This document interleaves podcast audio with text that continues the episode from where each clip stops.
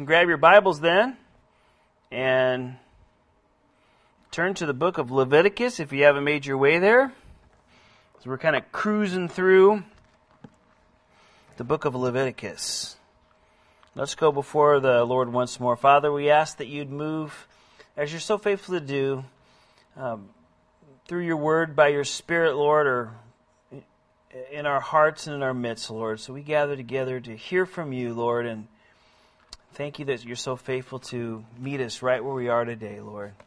Um, we thank you for your love and your provision, Lord. Just reveal yourself that we might grow and know you more, Lord. We thank you that your desire is to draw us so much closer than we ever could imagine, Lord. Thank you for that love. Before We ask this in Jesus' name. Amen.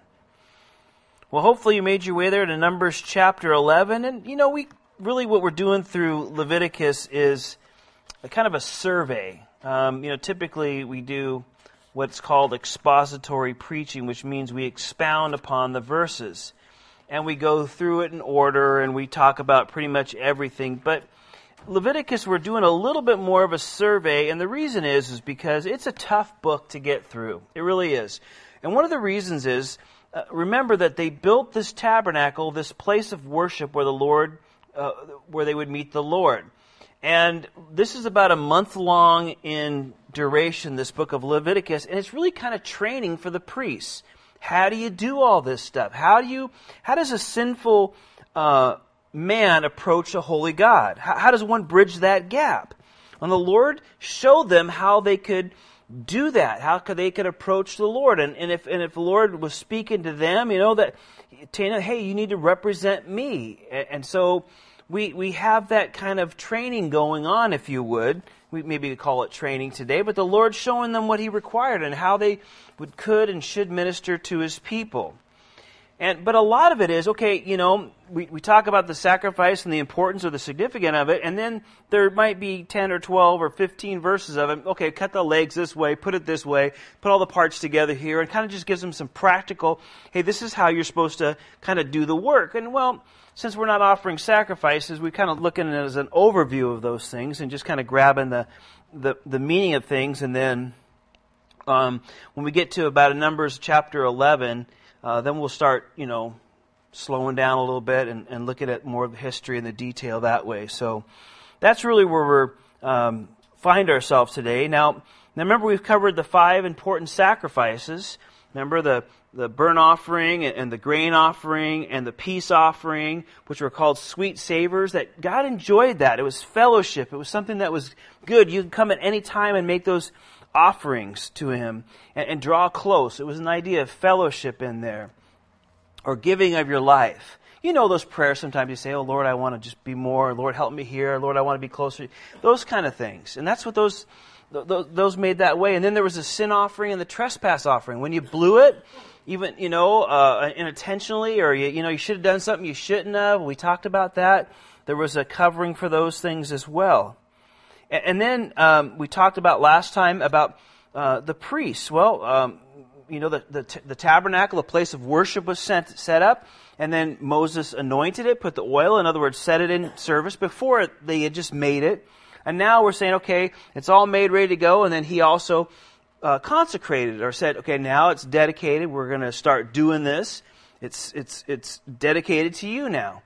Um, and, you know, I've done that before as a pastor. Somebody gets a new house or moves into a new house and say, hey, can you come over and, and, just, you know, just, just pray and, and, and bless it. And, you know, I, I don't know everybody's heart in it, but I don't mind doing that. I do that in my own house, right? Hey, Lord, keep the enemy out or whatever was here before I lived here or whatever, you know, or whatever could be going on. You know, we were setting this aside for your use and you use us and use this house uh, as you see fit, and, and, I think it's a good thing. Uh, you know, I can't compare it to the tabernacle where they worship God, obviously, but you know, in that same kind of sense, I, I think that's a good thing. So he's dedicated and say, okay, it's all ready. And then the priests also, remember, they went through that dedication. Now they're ready to go. So everything's ready to roll. They got the everything built. They got the offerings down. They got the um, the everything's set up now and, and, and finished and consecrated, set up right now. It's set apart for the Lord, and now the priests are trained and and, and now they're anointed, so they've been in there seven days doing the thing we talked about last time, and now, you know, we're, you know, we're, we're moving ahead here. But in chapter 11, we're going to kind of broaden out a little bit uh, to talk about um, now the people, well, what, what they're supposed to be doing, and how the priests are supposed to help and teach the people what, what, what God is requiring of them. And, and chapter 11 is, uh, we could obviously, we could call it what's on the menu, because this is what you need to eat. Um, I like this quote for J. Vernon McGee. It's, it's a, it sums that up pretty well. And if you could read it, it says, This chapter, speaking of chapter 11, is so unusual because God gives a diet, a menu, for the children of Israel to follow. They are to eat certain things, and they are not to eat things which God keeps off the menu. So here's the, is the important question. Could the God of this vast universe be interested in what his creatures have for dinner? Could the one who ordered all of creation prepare a menu for man? This chapter gives the answer.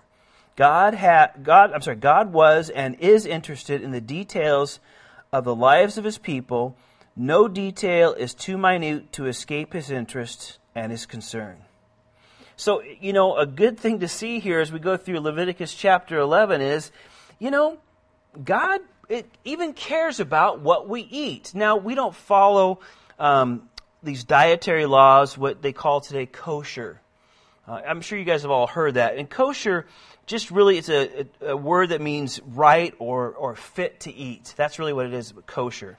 Now, the Jews today that follow, uh, you know, uh, we call or Orthodox or follow the Old Testament, we could say, um, you, you, know, they still follow certain dietary rules. As a matter of fact, um, if you're ever interested for, well, I don't know if you can do that much anymore, but I used to do it once in a while. Um, I used to fly a lot and, uh, you, you, know, when you start flying on a regular basis, you start learning a lot of stuff about flights and where they connect. And you start getting memorized stuff. And then you realize that you could, you know, because you talk to other people that are traveling a lot on the plane. And then you realize, like, when a good meal is brought out to somebody, you go, well, how'd you get that? Oh, man, you can go online and, or, or call them up and, and tell them what you want to eat. And they'll actually put it on the plane on your flight. Now, not anymore. They don't really supply meals, I guess, anymore. But, um, when I was looking up online a couple times, I saw, oh, there's kosher meals available, and I thought, you know what? Why not? I'm going to try it. You know, see what see what see what any difference is, and there wasn't any difference except Rabbi somebody other put his little seal on there that everything was kosher. you know, so I don't know about you, but if I buy a hot dog, what's the hot dogs you guys buy? Anything special? Are you guys Hebrew nationals like me?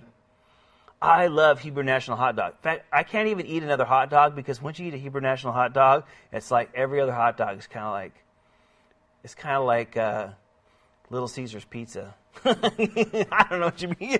You know, it's like kid pizza or something. You know what I mean? It's just, uh, anyway. But um, what what they do is they have certain things that they and they've they've added so much to the Old Testament but anyway, God was interested, and you, none of us may ever think that would God really be interested in what we eat? Um, eh, but He is. And there's several reasons here I think that God is interested in that. One is He limits what His people could eat for their protection. You, you know, He knew that if you eat this or stay away from this, it's going to be good for you. And also, again, don't when we go through this, his people might be separated or different from the world. Remember, even in the Old Testament, they were meant to be different or separate from other people. In other words, they don't just do what everybody else does. They don't talk everybody's tongues. They don't go where everybody. They're just not in a weird sense, not in a you know, uh, you know, freakish kind of thing. But you know, everybody's moving in this direction. But you know, you're my people, so you're not going to be moving in that direction because they're moving over here, and uh, and I'm moving over here. And and and again, part of that showed in what they were eating. And then again, we know that this all points to Jesus. So the Lord protects them from all sorts of diseases by doing it. He separates them, and, and then He uses them to point to Him. I think one of the greatest examples in the Bible is uh, Daniel and his three friends. Remember? They get deported. well, that's not true because they weren't from Babylon. They get uh, they get what? Exported. exported. There you go. That's that's a better. They get exported. They're captured by the Babylonian army, and they bring a bunch of Jewish people back so they could teach them the Babylonian ways, and then they could, you know, when there's problems with with the Jews, they, they oh these guys are Jews. They know everything's going on, and they know us, and so they, you know, they anyway they brought those guys back there, and you remember that they didn't want to eat what everybody else was going to eat. They said, listen, sir, uh, you know, the guy that was teaching them for the years to, in, the, in the culture, he said, you know, we don't eat, as Jewish people, we don't eat this food. How about just give us this? In his case, it was just vegetables and water, which doesn't sound too appetizing to me. Carne asada always sounds good to me. But anyway, that's that. Anyway, but the food wasn't, wasn't right, and they knew it. And they set aside and said, no, we want to honor the Lord. This is what the Lord wants us to do. And God honored them, and you know how God used them. And one of the reasons was because it was just a simple thing of what they ate and didn't eat. So uh, again, God uses that. Now we're not under the law. Keep this in mind. Colossians chapter 2, 1 Corinthians chapter 6 in the New Testament very clearly say, listen, you know, everything is acceptable, you know, when given thanks. So, um, I don't necessarily ask the Lord to bless a double pot fudge sundae at Baskin Robbins down the street. I don't say, uh, I, but I ask, I give him thanks, you know, because you know this, you take it in and you wear it for a few months, if you know what I mean. And uh, but you know, we we we we have these. We, just we're, we're, thankful for what we have, and we don't have to have all these rules and regulations. We realize that it's all from the Lord, and we just give thanks. Now, if you don't feel right about something, then the Bible's very clear. You shouldn't do it. But for the most part, you know, this again, this is what separated them as a nation, as a people, as God was working through a single nation. We're people, as Christians, of many nations, right? So, that being said, uh, as we read through some of these things and kind of skim through, I would have no problem passing on a lot of these dishes anyway. you know, I wouldn't eat them anyway. But, um, you know, again, keep, keep this in mind real quick before we just kind of start in chapter 11. Keep this in mind that, you know, once everybody in the nation's not eating and staying away from these foods, it wouldn't be so hard to to stay away from them because they just weren't weren't available. Um, I, I, think Thomas, you were telling me, or somebody was telling me. I know Patrick uh, was telling me about when they were over in Korea, they were having dog. Not about you. Um, I don't mind eating. I would try probably pretty much everything, and have tried pretty much everything.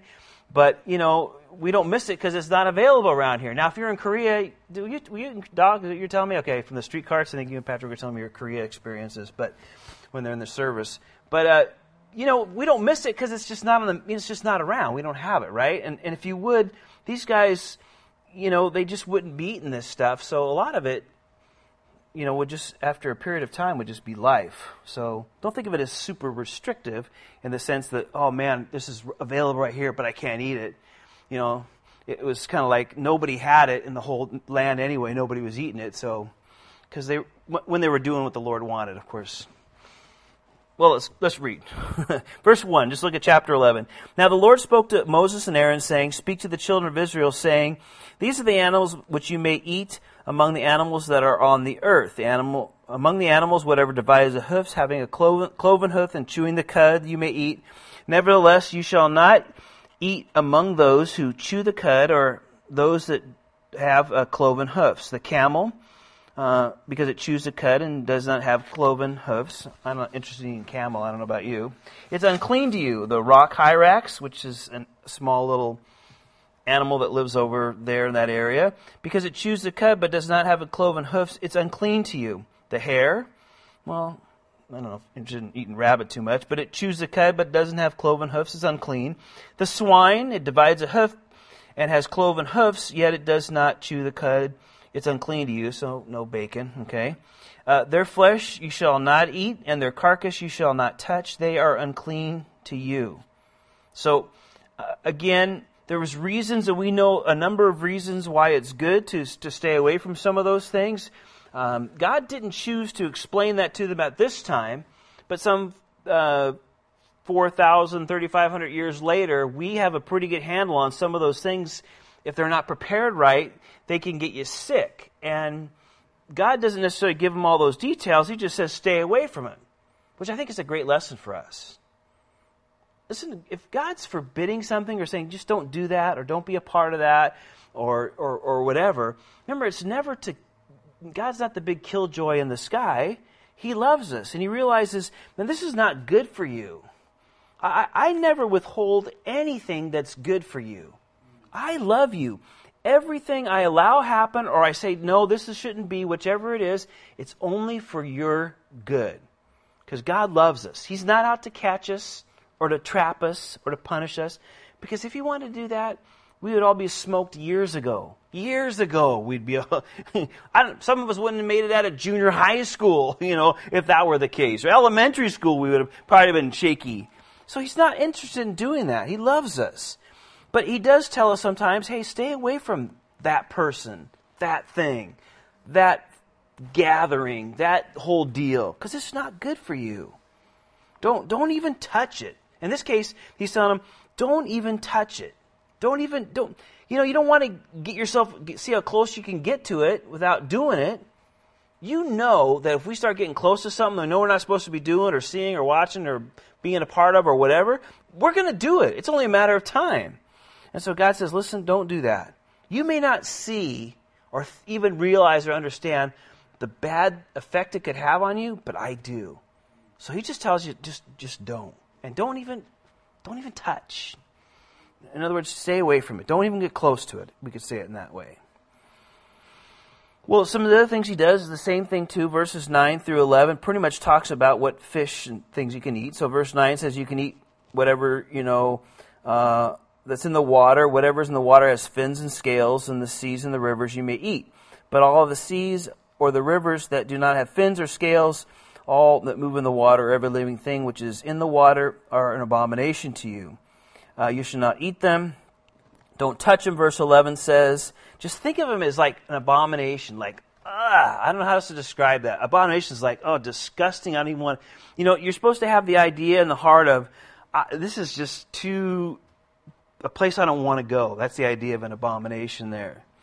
And so pretty much he says you can eat regular fish, but, well, it rules out some seafood like a lot of us probably like. You know, there's no lobster, uh, no clam chowder, crabs, shrimp, uh, those kind of things are all kind of ruled out. And, and again, we know uh, from a health perspective that those things, you know, if not, not eaten right or not prepared right, it, you know, it can kill you and make you sick. And, and, and so, you know, without even the knowledge we've just had in the last 50, 75 years about stuff like that, uh, God was warning them and loving them and separating from them, even though everybody else might do this or have this or eat this or be a part of that. That's not what I got for you. It's not what I have for you.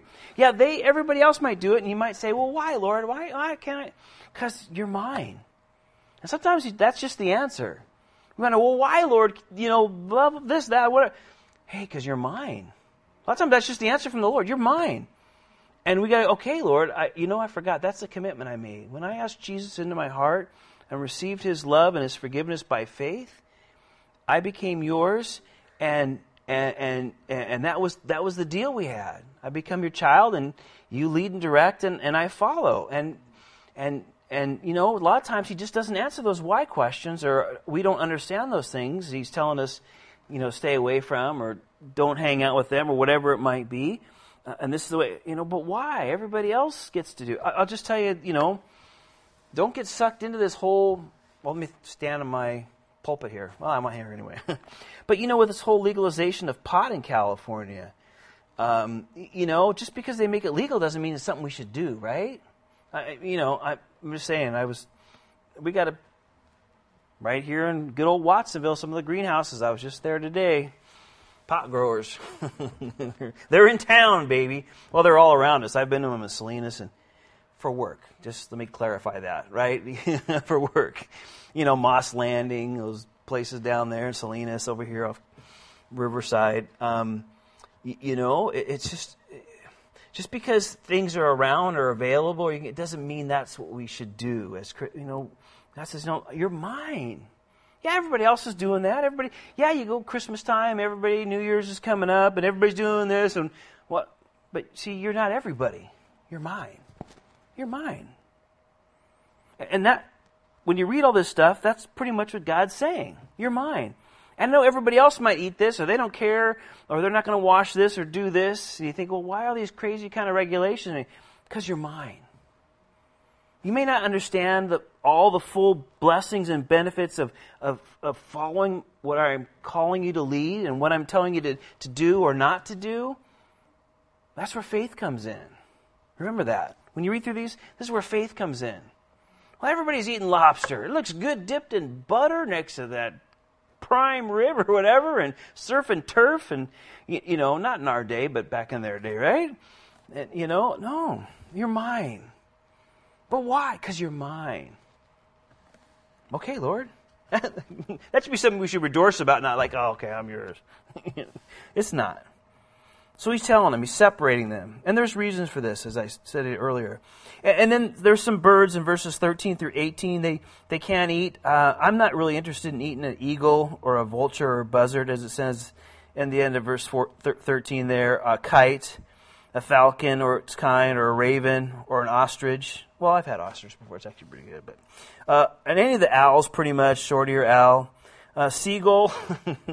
well, I probably wouldn't miss that dish either uh, the hawk uh, and the little owl, fisher owl, screech owl, a bunch of owls. So vultures, you don't want to eat those. Verse 19, you want to eat the stork because then where we get the babies from. Sorry, it's just a joke. All right, thank you. Da-da-da. And the heron, the hoopoe. I'm not interested in eating bad either. So again, stay away from certain birds they were, weren't supposed to eat.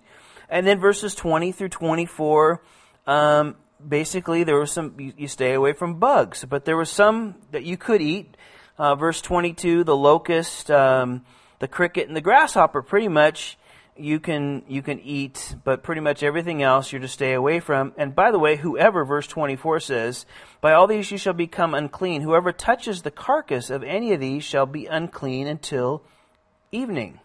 Now, if you're one of those people that gets freaked out by bugs, you're probably pretty okay. I can do that. but the idea was, again, even down to simple bugs and certain things you know, God says, let's just stay away from them. Just, you don't want them around. And, again, I, I, you know, we can talk about that as we get a little bit farther into this because we know a lot of those things carry diseases and, you know, as we get into the mice and the rats and all these other kind of things, you know, you don't, you, you, you would work very hard as a, as a, a person of the Old Testament to keep all that stuff away. And then we know how rats and other kind of rodents and other things just transmitted plagues and killed people. But, you know, if you look through history, the Jewish people were spared so many of those things because of what God laid down here. Now, again, I don't think a lot of them even knew it at the time, but it's one of those things. Trust the Lord. He knows what He's doing. Okay? He may not be telling you not to eat grasshoppers and don't touch a, you know, a firefly, or, well, we know what firefly is, but a ladybug or whatever. But he's saying, you know, this person, you deal with them, and they're, they're not they're, they're trouble for you. This is not something you want to get involved. They just they drag you down, they make you gossip, or they this and that. You just you need to. This is a, this is a kind of an unclean thing to you, and, and so just stay away from it. It might be a, you know a, a group of people or a gathering or a play. I don't know what it might be for us today, but you're mine, and, and I and I, I want you to to remember that, and then again, if these things get on their clothes, is verse 25.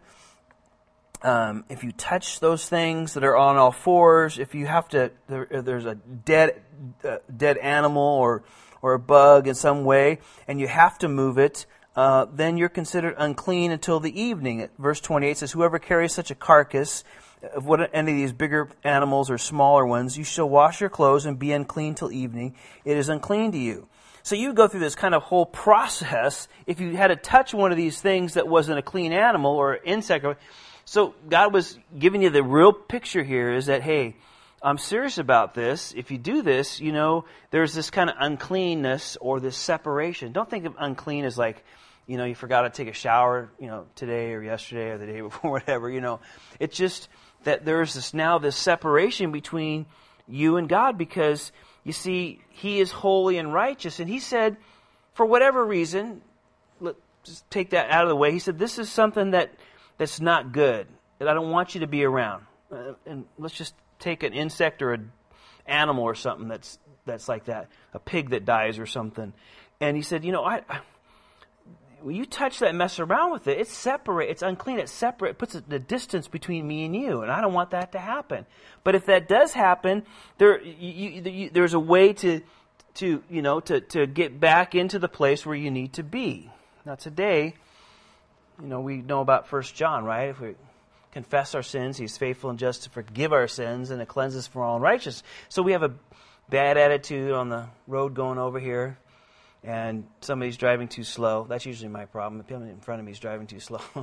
and you're like, don't you have any place to go? Why are you going so slow? That's my kind of deal, right? Why are you going so slow? And I go, what's going on here? And then I, you know, the Lord's like, hey, okay, okay, Dylan. Oh, Lord, forgive me. Right? I, I don't know why I'm in such a hurry. I'm not even in a hurry, but I, I want them to go faster. I, I have to go faster for some reason. And the Lord's always like, oh, okay, Lord, forgive me. Right? So we kind of get clean that way in that sense, if I could put it that way. And, and, you know, they had to do something a little more physical, and thank the Lord that we're on this side of the cross, amen.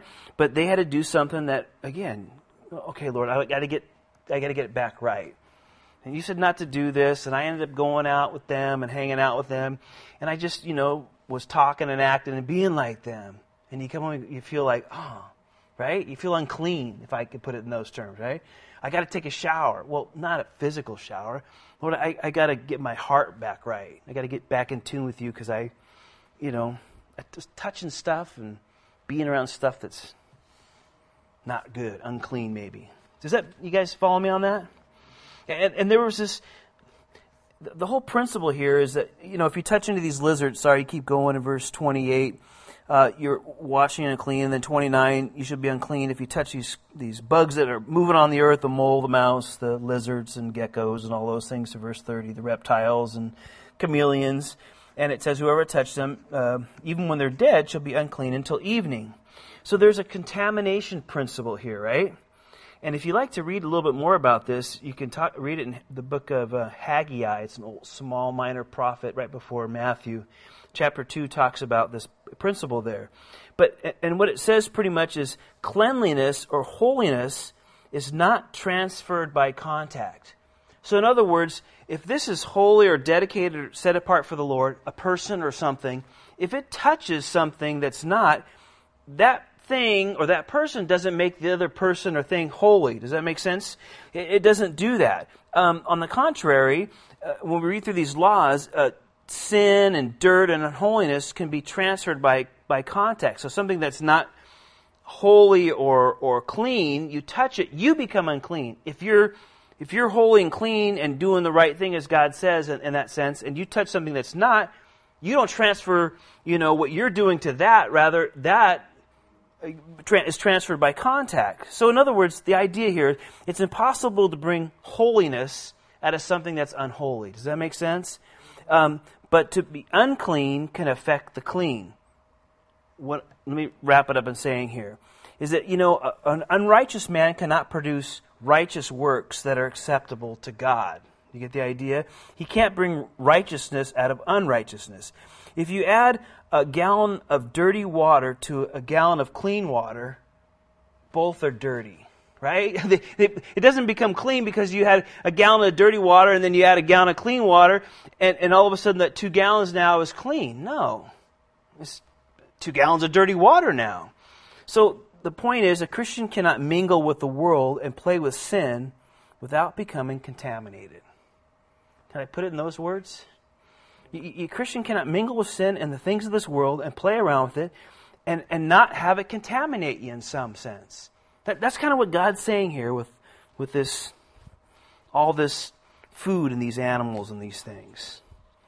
And then through the end of the chapter, verse 32, um, now it talks about if, if items or things, uh, things in the kitchen, uh, get touched by these things. You know, you find a mouse or, you know, some dead little bugs in, in this kind of food or this jar or on this clothes or something happens, then, you know, uh, you're, to, you're to take care of that. You're supposed to take care of that. And again, we understand, you know, the basic principle behind that now is that, you know, you're not going to eat that. That's, that's going to make you sick. It's, it, it could spread disease around. And we, we know that very clearly today.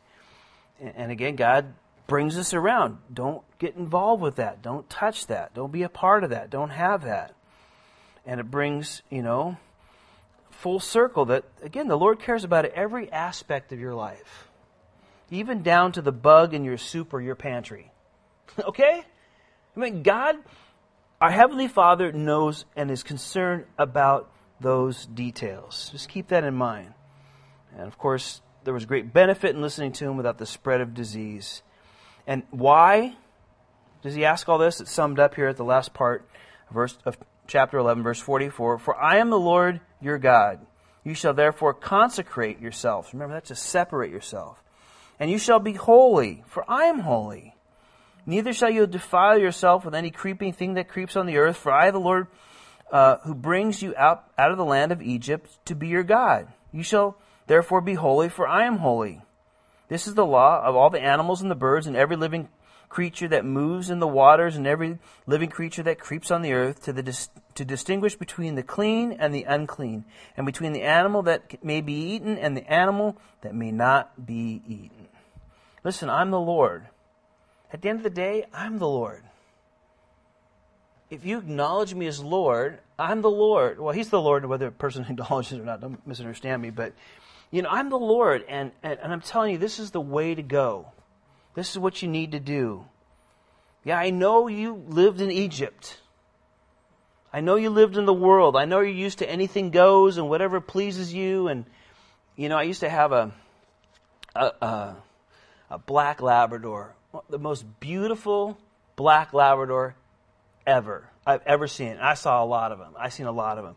And I got him at a pound and uh, he was kind of young, about one, and and good dog, smart dog. But I'm telling you, that dog had was full of energy. So I used to run him. I used to be in the car, and I used to just let him do laps around the park.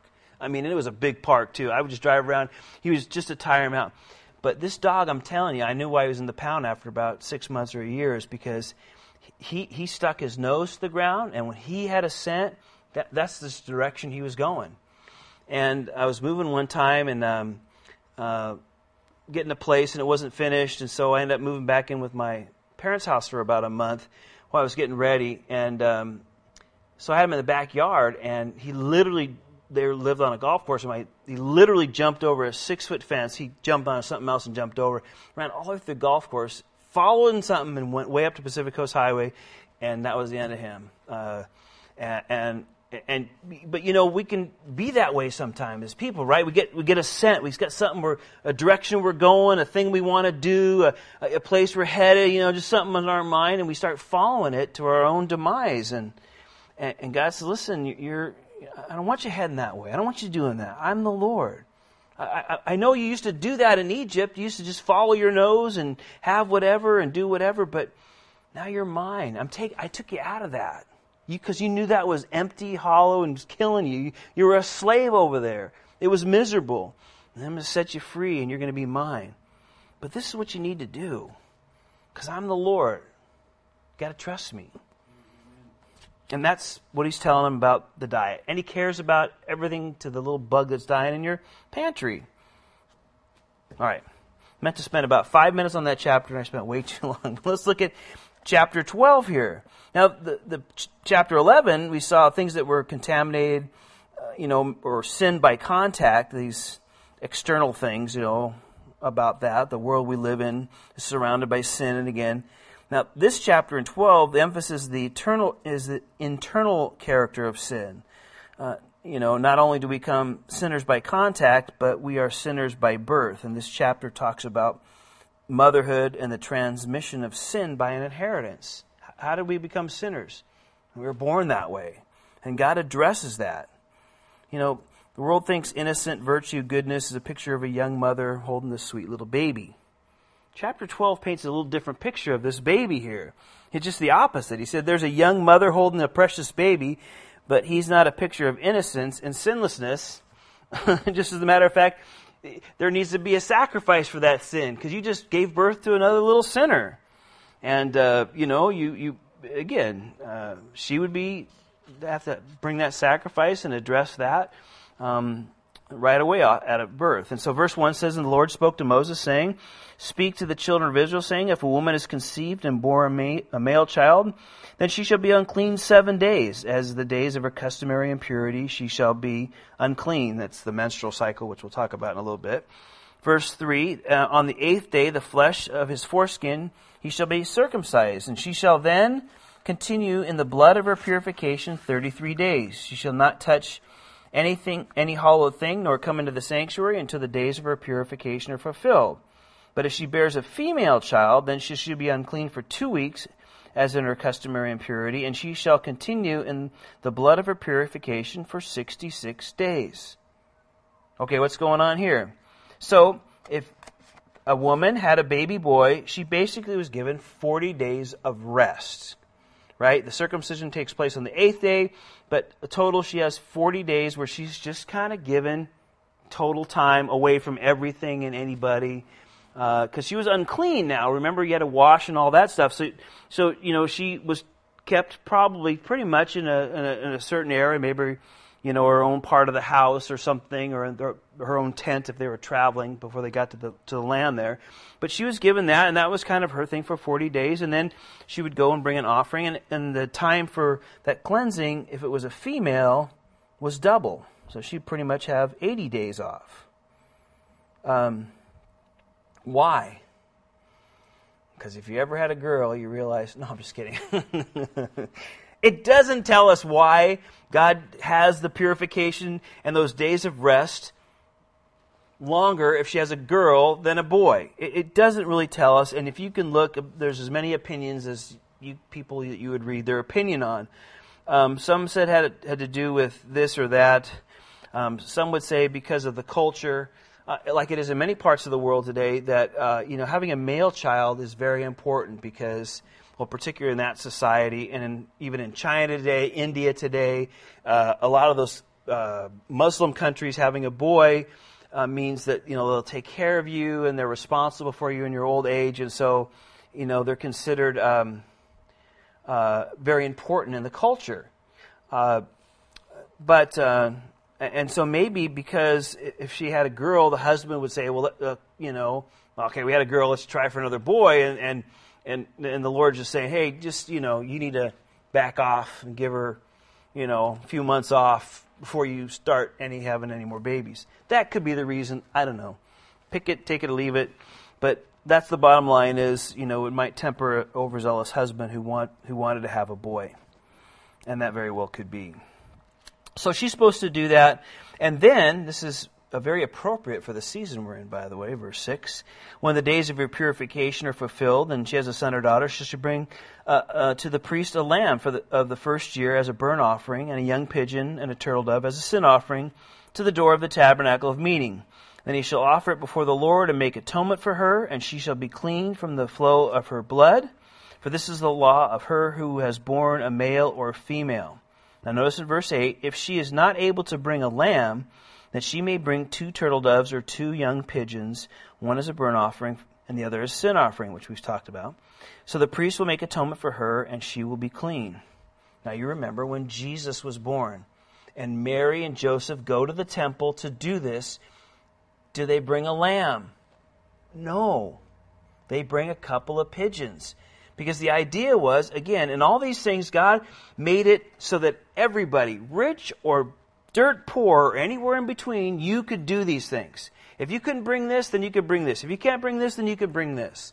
In this case, everybody could get a couple of doves or pigeons.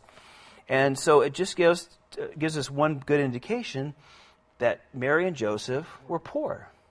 They couldn't even afford a lamb. That's what you're supposed to bring. But if you're poor, God says, I still want you to come. You still need to come. I'm making provision. You can just bring a couple of these things that, that won't cost you anything at all, hardly. And, and so that's what they did. Um, so we just get a little picture of uh, kind of the poverty that Jesus was born into until who came? The Magi, the wise men, right? Because what do they bring? All right, you guys know your Christmas songs. Gold. That's cash, baby. Gold. And anyway, there's a whole other reason. I'll just totally get off track here, but you know, uh, why did they bring very, you know, those spices were very expensive and obviously gold was worth a lot. Sometimes the spices were worth more than gold, okay, depending on, you know, circumstances. But the bottom line is they brought very valuable things and, and uh, uh, because what happened as soon as the Magi left, what did God tell Joseph to do? Yeah, pack sand and go to Egypt because if not, for a couple years. So what was the Lord doing, man? He supplied, in my opinion, he supplied at least enough for them to get down to Egypt.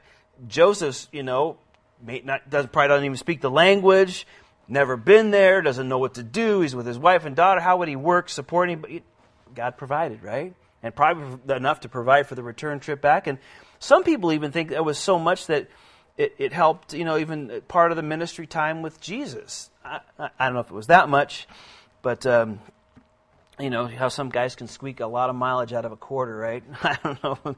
Maybe Joseph was pretty good at that. But the bottom line, the Lord provided. And that's totally off subject here, but they did. Um, that, that certainly did happen. And here again, God was demonstrating that everybody born in the world needs saving grace. All people need the shed blood of Jesus Christ to pay for the penalty of their sin and even at the very beginning of life here, God was making a very important picture here. Yes, you're bringing a child, and not, I'm not talking about anything about the joy and the wonder. There's so much the Bible talks about about that, but there's also the recognition that you know this one needs to have forgiveness of sin as well from the very beginning. You know, God was picturing that very early on um, in, in anybody's life. All right, chapter 13. Now, um, this is probably the most detailed and accurate ever written uh, account of, you know, taking care of uh, disease and skin disease, um, particularly leprosy. As you can see, this is an, an incredibly long chapter, and we're certainly not going to, you know, read it all. Um, oh, by the way, I meant to put that up there, and I didn't. For the unclean animals, it just gives you a little idea of, of pictures of what was clean and what was unclean. But the one I want to show you today, this is, um, we're going to be talking about skin disease and mostly leprosy. Yeah, it's not the picture you probably wanted to see, but it just gives you some idea of this horrible disease. Uh, and one of the things is the nerves are deadened, um, you lose sensitivity, your extremities um, can start falling off. It's a pretty, it's a, it's a pretty horrible way to die. And leprosy, as you know, is often used as a uh, type of sim, uh, type of sin in the Bible, or it's a symbol of sin, and so uh, sin deadens a person's senses, and um, you know, sin like leprosy is a horrible, disfiguring process, just like that picture is, right? It takes the beauty of a person, a beautiful person, eats away at them destructively. It's contagious, it isolates and affects, and it's also, uh, you know, incurable. They can arrest it and stop it, but it's there's no cure for it as we know right now. And only a miracle can do that. And we'll talk about that. So sin does to a person spiritually what uh, uh, sin does to a person spiritually what leprosy does to a person physically. And so, verse 1 of chapter 13 says, And the Lord spoke to Moses and Aaron, saying, When a man has a skin, has on the skin of his body a swell, scab, or bright spot, and it comes to the skin on the skin of his body like a leprous sore, then he shall be brought to Aaron the priest and one of his sons, uh, or to one of his sons, the priests. And so again, uh, the job of the priest was to identify these things. Now that's important, and you'll probably start to picture some things together from the New Testament just by reading this. But again, there are three types of symptoms a boil, or a scab, or a small tumor, or bright spot, we'd say. Uh, sometimes there's symptoms or signs of early leprosy. And a person may have a symptom but not necessarily have leprosy. So God doesn't want to instantly say, oh, you know, that's it. Doesn't want him to jump the gun and do that. He goes, okay, when, when somebody sees some of that and you think, okay, bring him to the priest. He's going to evaluate him. And verse 3 says, the priest shall examine the sore of the skin of his body. And if the hair on the sore has turned white and the sore appears to be deeper than the skin of his body, it is a leprous sore then the priests shall examine him and pronounce him unclean. So leprosy was not merely a, a surface eruption, it was supposed to be deeper. It, it was deeper than the skin, kind of like sin is, right? How it just, it's not just something on the surface, it, it goes deeper into a person. And, uh, and again, it can be harmful to the person. And, and so it goes on to say, you know, the bright spot is there in verse 4 all the way down through verse 6, um, you know, it basically says the priest is supposed to give him seven day quarantine. So he looks at, okay, it's more than skin deep. It could be something here. So the, the, the priest says, okay, you know what? Let's just set him aside here. Uh, let's just, you know, keep him out of the populace. We don't want things. God didn't want disease spreading. He didn't want things happening. So let's just sit you over here. You're going to be by yourself. Let's give it time. Make it seven days, and then, you know, uh, we'll look at it again. And if he's still not quite sure, uh, it says that we can give him another uh, seven days just to make sure. Why? Well, because if he does have it, it's pretty horrible repercussions they, w- they would have to go, as we'll look here in a little bit. But I do want to stop and, and point this out because I think it's important is there was not supposed to be rash or hasty judgment. God is teaching these guys early on, listen, you look at it, okay, you know, doesn't look right, okay, this doesn't look. Let's just, just, just wait. Let's just see. Let's just give it time. And you look at it again, oh, it's getting worse, bad, okay, uh, well, but maybe it's not as bad. Let's just give it a little bit more time you know, I, I wonder how much more joy and peace we have in our own life if we treated a lot of things like that rather than hastily, oh, this is not right or this isn't good or we should, you know, let's give it a little time. Let's just, you know, let's see what the Lord does. I'm not going to jump into this. I'm not going to say this. I'm not going to do this. I'm not going to act this way. Lord, I'm going to be patient. I'm just going to give a little time. Let, us see what happens. Uh, you know, I, like that that thinking here because that's what God's telling these guys to do. You know, oh, dude, dude, get away, you know, ooh, you know, or whatever. He's not, not doing all that. He's like, no, you know, man, no, no. Let's just, okay, let's just wait. Let's see. God's in control. Let's be patient. See what, see what, see what comes of all this. And and again, there's a, a, lot of verses here, and it gives them very detailed instruction, which you can read if if you'd like, and and tells them, okay, if it looks this way, if it doesn't look this way, it appears this way, it becomes more raw, it becomes more open. If the boil kind of you know breaks open and spreads, uh, you know, it talks about all of that, really all the way down through verse 44, and he gives them great detail of you know an early medical book we would say in that sense how they could diagnose some of these things. And god gives them very specific instructions here and um, and, and uh, how we should do things. And if it if after seven days it kind of goes away okay this is what you need to do. And gives them some instructions. If it gets worse well verse 45 says this. Now the leper on whom the sore is his clothes shall be torn and his head bare and shall cover his mustache and cry, Unclean, unclean. He shall be unclean all the days he has the sore, he shall be unclean. He is unclean, and he shall dwell alone, and shall be outside the camp. I mean, basically, we say quarantine. So the guy, this is pretty difficult. You know, lepers weren't allowed to participate in the, you know, with everybody else. They were forced to basically rip their clothes and, and not look like everybody else. You know, they're to look raggedy to get people's attention. They were to, you know, you, you know, not around here so much, but if you go like to Japan or Japan's like the, the biggest nation of that. They, they wear those surgical masks if they're not feeling good. I mean, it's, it's really cool, right? If you're not feeling good, you throw on one of those little masks because you don't want to cough or breathe or spread germs to, to anybody else. And so, you know, there's, it's kind of like that, right? They cover their mustache. The idea is, you know, you're, you're supposed to cover your mouth so nothing would really come out. And then if somebody comes near, you're supposed to let them know. You're supposed to warn them. And can you imagine this? They were, they, you know, they were sentenced to what? Live alone, without human touch, without their family. So sad. You're, this is what you have. This leprosy is through you, and that's it. You just can't be a part of anything else, and it's going to drive you away, and it's going to isolate you, and and you can't be near your family, and you can't hug anybody or be near your children. I mean, you are you're just isolated, and and and you had to live uh, apart from everybody else. But just think about that. I mean, just think of the likeness God uses for that same tragedy of sin. You know, doesn't when when a person is just living a life apart from the Lord in sin, you know, it defiles their mind and their heart and their body and everybody it touches. And you know what it does when a person is just headlong into some sinful life? They're just, they're lonely. And, you know, they're living by themselves and they isolate themselves more and, you know, they don't care about their children or their job or their wife. You know, they're just, they're headlong into doing what they want to do. And, and, uh, you know, that's a, it's just such a good illustration, this leprosy of, you know, a life uh, of just living that sin. It just isolates people from everybody. That's what it does. It takes them away from family and friends, and ultimately, the person continues to go down that road from God.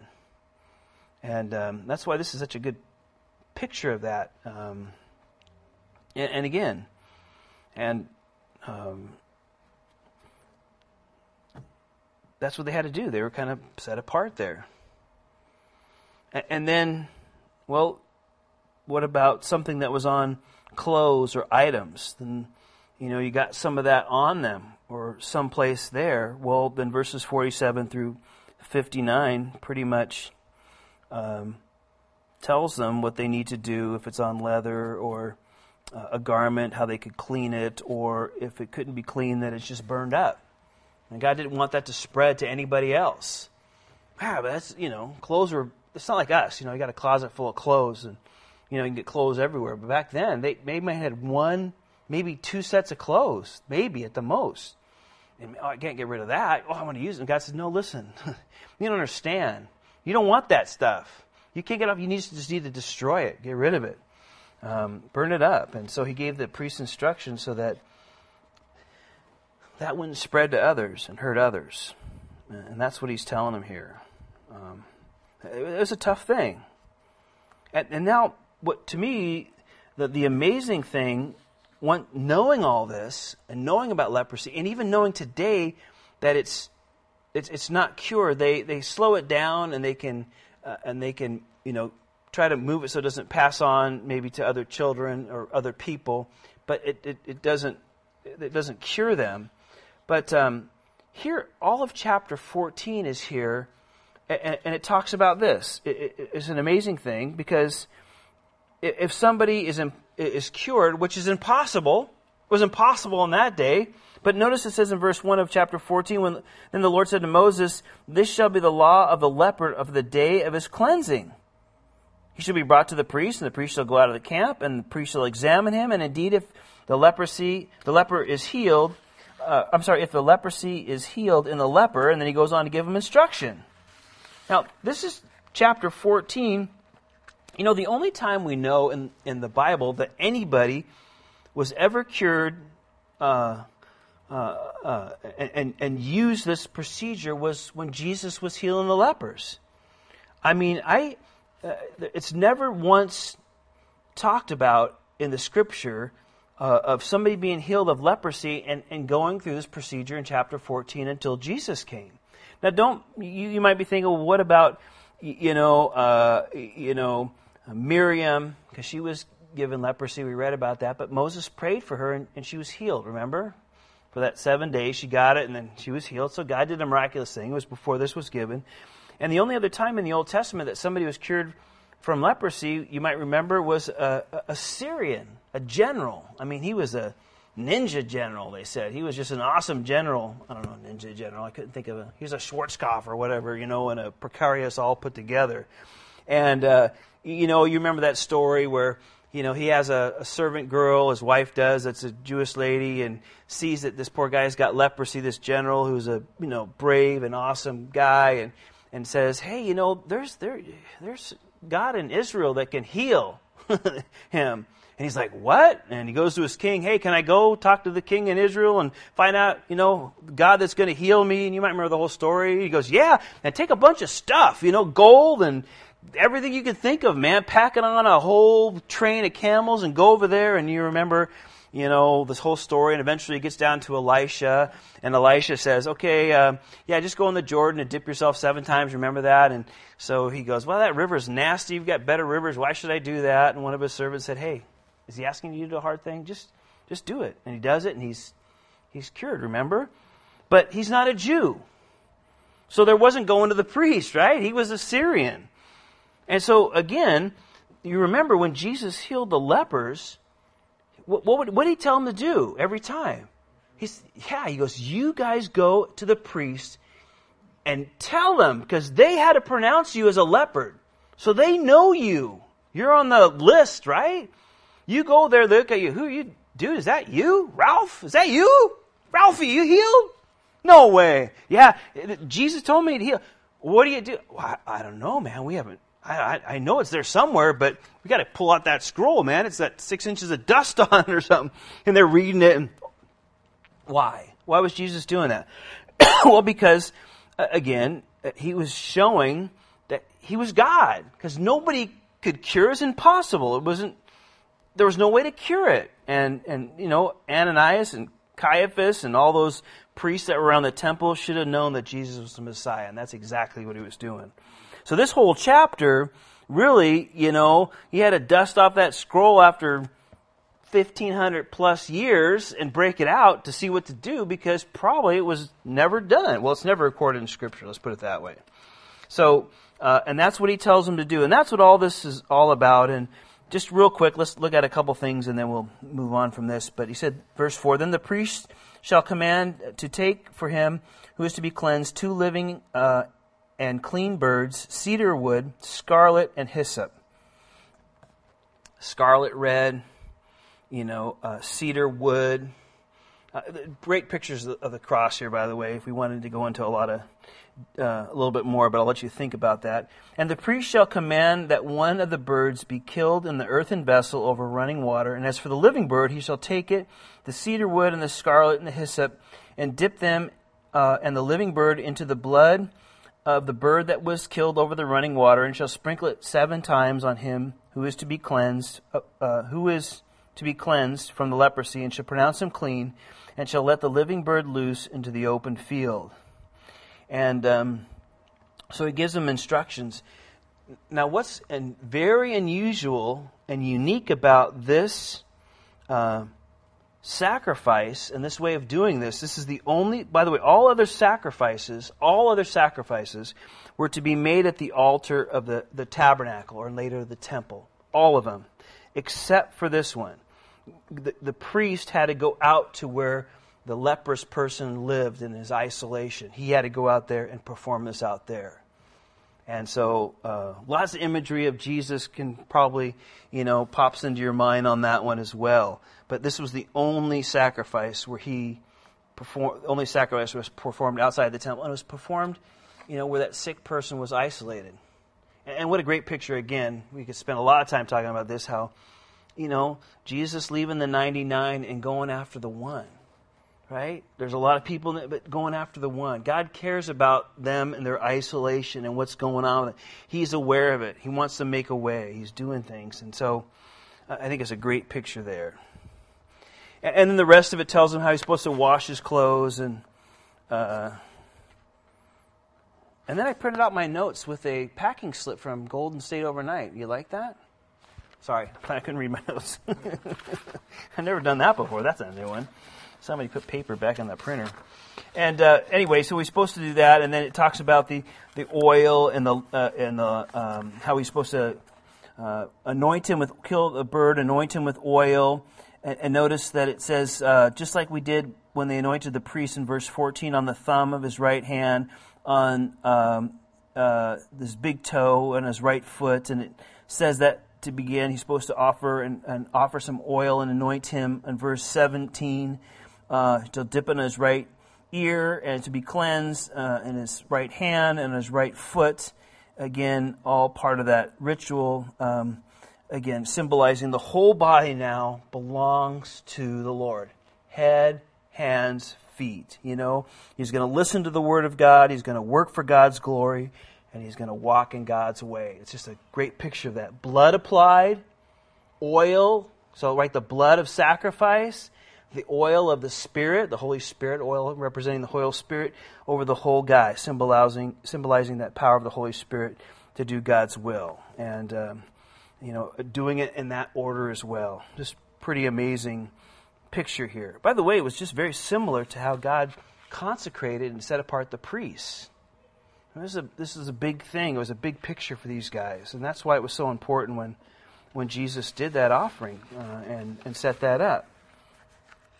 And then, uh, again, verse 33 it just tells us that basically when you go into the land of Canaan, verse 34 says, And I give you possessions, and there's a plague, and there's, you know, in the house of a possession, and somebody comes and say there's, there seems to be some plague in the house or something growing there, some kind of mold, something that's not right. The priest is supposed to go there and, and empty everything out uh, first, because if um, makes the house unclean, then all your stuff's in there and you wouldn't have anything. So he said, okay, move all that stuff out. Let's look, examine the house, move all the things out of there. And we'll look at those later, but let's look at the house. And then he's supposed to, to look at that. And if it's got certain colors on the wall, then he's just, okay, let's, let's just see what happens. Let's close the door. Nobody go in there. Let's see if it spreads, see if it gets worse. If there's, you know, something funky going on here, check it out. Give it a week. And um, again, boy, if I just gave things time to see what the Lord would have done and would have developed, just give it a week, Dylan. Don't jump into it. I know that's kind of a theme I'm, you know, just referring to again, but again, just let's give it a week. Sometimes, you know, I just tell people, you know, they want to make a decision, this and that. Just, I just say, just give it a week. Just give it a couple weeks. Just, just don't do that yet. You know, particularly when, uh, you know, there's a death um, you know, I, I have been around some sad guys, young in their 30s and stuff, with families dying and different things, and and there's just this tendency for uh, those that are behind just to want to, you know, do something. And I was no, just you know, give it at least sometimes I'll say, you know, six months, but that, that kind of freaks them. Sometimes let's just give it a, a month. Sometimes I'll say, just give, let's give it a week. Let's let's look at it next week. Then we'll talk to them a week. Let's just give it another week. Let's, let's just give it a. Let's just give it six months. Let's not do anything for six. And then let's see. That might be the great thing. But let's see how you feel and what the Lord's saying in six months. And and um, again, I, I bring that up because I think that's so important. Sometimes is you know we move ahead. Sometimes some of us move a little too slow. I'm not addressing that right now, but some of us just you know want to do things and react, and the Lord just give it time. Just think if we would have given some of these decisions in our life big things that we did, stuff we think about, if we had just given it a little bit of time and not jumped into a relationship or into this thing or whatever, and if we didn't, man, we would have, oh, if I just given it time, I wouldn't have done it, you know. But I was caught up in the moment and I did it, and look what happened, right? And uh, that's kind of what he's saying here. Just let's give it time, close it up, and then, you know, you go back there and check it out. And that was verses 39 all the way down, pretty much through uh, 56. And uh, it, pretty much says if the house was infected and it is growing and getting worse, then everything has got to be destroyed. It's just going to spread. It's not going to stop at that place. It's going to go to the next place and the next place. And God says, "Listen, we need to stop it." Uh, you know, there wasn't going to be. Uh, uh, uh, there was there. there we, we just need to eliminate that. It, we don't want that to spread, right? We don't want that. We don't want the thing that's going to hurt somebody to spread. And if you're if you're a parent, you kind of know that's like in your children because you know all of a sudden you see them talking, acting like you, and you're thinking, "Wow, I do that. I don't want that to spread. I don't have a good reputation. That's not a good thing to, you know. They boy, they picked that up from me, and uh, and my big deal is, um, well, there's probably a lot of big deals. Just don't ask my wife. But one of the big deals is, uh, you know, I can be just the biggest smart aleck sometimes, right? Um, uh, and, and I just will just make some cracky joke, and I see Ethan totally doing that all the time. You know, somebody says something, and he just like, bam, you just hit, you know, you, you throw a whammer out there, and I go, oh man, that's one of those things that should have been, you know, I don't want that to spread, right? You know what I mean? That's one of those things should have been condemned in in my life, and Lord, why do I let that keep going on? And and, and you know, that's a great picture of that here. It's just I don't want certain things just we don't want to spread, and we say, "Oh Lord, you know, help us and have mercy," and He's so faithful. But um, you know, that's kind of what's going on here. He's doing that. Well, does it, you want to get up and dance, anybody, with that music, or is it just me? No, I'm just kidding. Um, all right, chapter 15. Let's just look at this real quick. I promise, five minutes. Just give me five minutes of your time here. This is just uh, uh, speaks of hygiene and other important principles in regarding to being clean and unclean.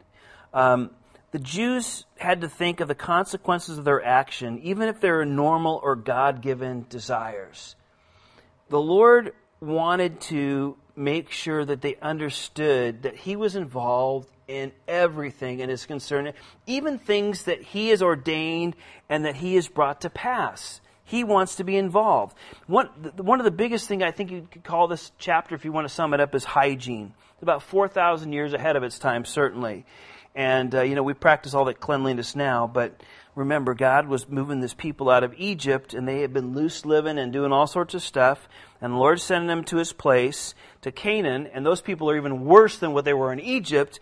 And he's reminding them, hey, listen, I'm preparing you in this desert, in this time while we're meeting together, because you're my people. You've been exposed back there, and there's a lot of sin ahead, too. Uh, you know, in the direction where I'm taking you, going in the land of Canaan, it's even worse than what was in Egypt. But I want you to know that you're different. And, and I'm involved, and I care about everything. And so, uh, again, the first thing he speaks about, verse seven, verse two, speak to the children of Israel and say to them, uh, when a man has a discharge of his body he is unclean, and uh, you know anything that happens is, is unclean. Verse four: every bed is unclean on which he uh, the discharge lies, and where he sits shall be unclean. And, and and if that happens, and somebody touches that, or it's him, he's supposed to wash his clothes. Verse five: uh, and bathe in water and be unclean till evening. And then you know, again, if he sits on anything or anybody sits on it, end of verse 6, he's to bathe in water and be unclean till evening, wash his clothes. Uh, he who touches the body uh, of him who is who's discharged, his clothes shall be washed and bathed in water, and he's unclean till evening. You get that picture with this, right? And then again, you know, if if anybody you like this, if a person who has a discharge spits on him who's clean, so somebody comes up and, or I don't know, maybe like say it, don't spray it kind of thing. I, I don't know how that all works out. But the idea was, you, you know, that this person, you know, there's something going on. There's some separation. There's something going on there, and, and you're to be aware of it. You know, if you ride on a saddle, if you touch anything that they had, you're supposed to wash your clothes, uh, bathe in water, and be unclean eat till evening. Your actions matter. What you touch uh, matters. What you do matters. How you interact with people matters you know, and, and wash, and, and you, you, realize that these things, you know, affect people. These things affect you, affect people around you, your actions, if I, if I could put it that way. And then verse 16, well, 12 through 18 really talks about, uh, you know, sexual in, intercourse, right? If a Jewish couple had to consider God as well as their own desires, uh, and this helps sanctify their relationship. It talks about sexual intercourse. When those, those, yes, God talks about that. Yes, it's in the Bible. God ordained it. But again, uh, they had to consider God as well as their own desires and their actions. That's not, that's a cool thing. God's okay with it. God created it, okay? But he, you know, he, he wanted to know that, uh, you know, I think it just kept God in the center, the Heavenly Father in the center of everything. Yeah, even sex. Yes, I've said it. and and it even covers in verse 19 basically what we would say today is a woman's menstrual cycle. And the bottom line is she was not to be, she, she was falling under the unclean category for, for seven days. Now, I don't know about you, but if you know, uh, you've been around gal, or you gals, I should not, not, not address you, but can you imagine if nobody bugged you for seven days? You'd be like, woo, you know, you know, and, and some, you know, gals get it worse than others and they're, they're miserable for a few days and, you know, all that kind of stuff and they have to lay down and all that. It's, it's not, this wasn't a curse, right? This is probably a very good thing in the lives of women that nobody could be around, nobody want to touch because then they have to wash their clothes, walk, take a bath, and, and then they couldn't touch anything until evening. So, you know, I, I think it was a blessing, but yet God was um, uh, uh, concerned about that. Now, if a woman um, was bleeding for a, a, long period of time, you can imagine this was disastrous. So, if it wasn't a normal menstrual cycle, uh, and, and she was like that woman that saw Jesus on his way to uh, the Jewish ruler's house to help heal his 12 year old daughter that was sick, and here's a woman that's been sick for 12 years. This guy, Jairus, had a daughter who was 12 years old, enjoyed and blessed at 12 years. She's sick. He wants Jesus to heal. Amen. Good thing. But here's a woman on the other side of the coin who'd been sick for 12 years.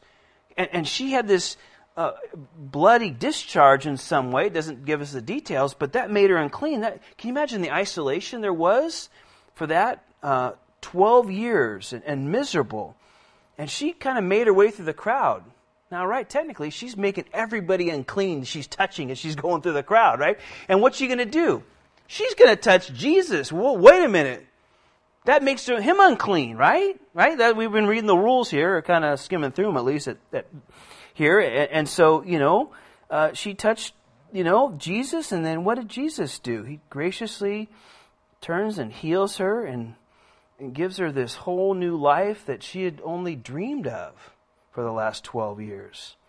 So, you know, I think just in a real nutshell, you can see how powerful that that was um, to that woman. And of course, then he raises Jairus' daughter from the dead. But um, anyway, the Lord is down into the details of our lives, from the bugs in the kitchen shelves to the sexual relations to the you know, stuff we don't talk about. We don't talk about sex and menstrual cycle in church, do we? I, I don't know. God does, but I, you know what I mean? It's not something you like to talk about, but necessarily, but here God is. He's interested in all that. And, and he, he deals with all that. And then verses 28 through 30 is, you know, if there was a bleeding of some period of time and, uh, you know, it stopped later on, then there was a, okay, there was this way of, you know, moving her back into that, that fellowship, if you would. And then verse 31, I think, kind of sums it up. Thus you shall separate the children of Israel from their uncleanness, lest they die in their uncleanliness when they defile my tabernacle that is among them. So, you know, I think that's the summary here is that, you know, as we go through the Old Testament farther and farther, and we see God saying, well, you didn't do this, and you didn't do this, and you didn't do this and how it was just kind of destroying them as a nation and as a people. And they had their ups and downs. Don't misunderstand me, but you know there was a lot more downs than ups. And and he said, you know, it's just it's just going to separate me and you, and I don't want that. And that's why I'm giving you this. So I'm laying these things down, and there's many benefits for obeying the Lord, and and, uh, a lot of them we just don't know at the time. We don't understand what He's doing, but that's where faith comes in. Amen. Let's pray. Father, again, Lord, I know it was a lot, and we covered a lot, Father, but uh, so much, even in this book, uh, that has application that you've shown us tonight. So fill us, our hearts and our minds with your word and your love, what you have for us. Help us to be people that embrace that we're yours. And we're separate. We're going to be different, and we're certainly not going to be like everybody else. Not in a mean way, not in a stuck up kind of way, but just in a way that shows that who we belong to. We thank you. We love you. Bless your people, for we ask this in Jesus' name. Amen. Amen. Amen. May the Lord bless you guys.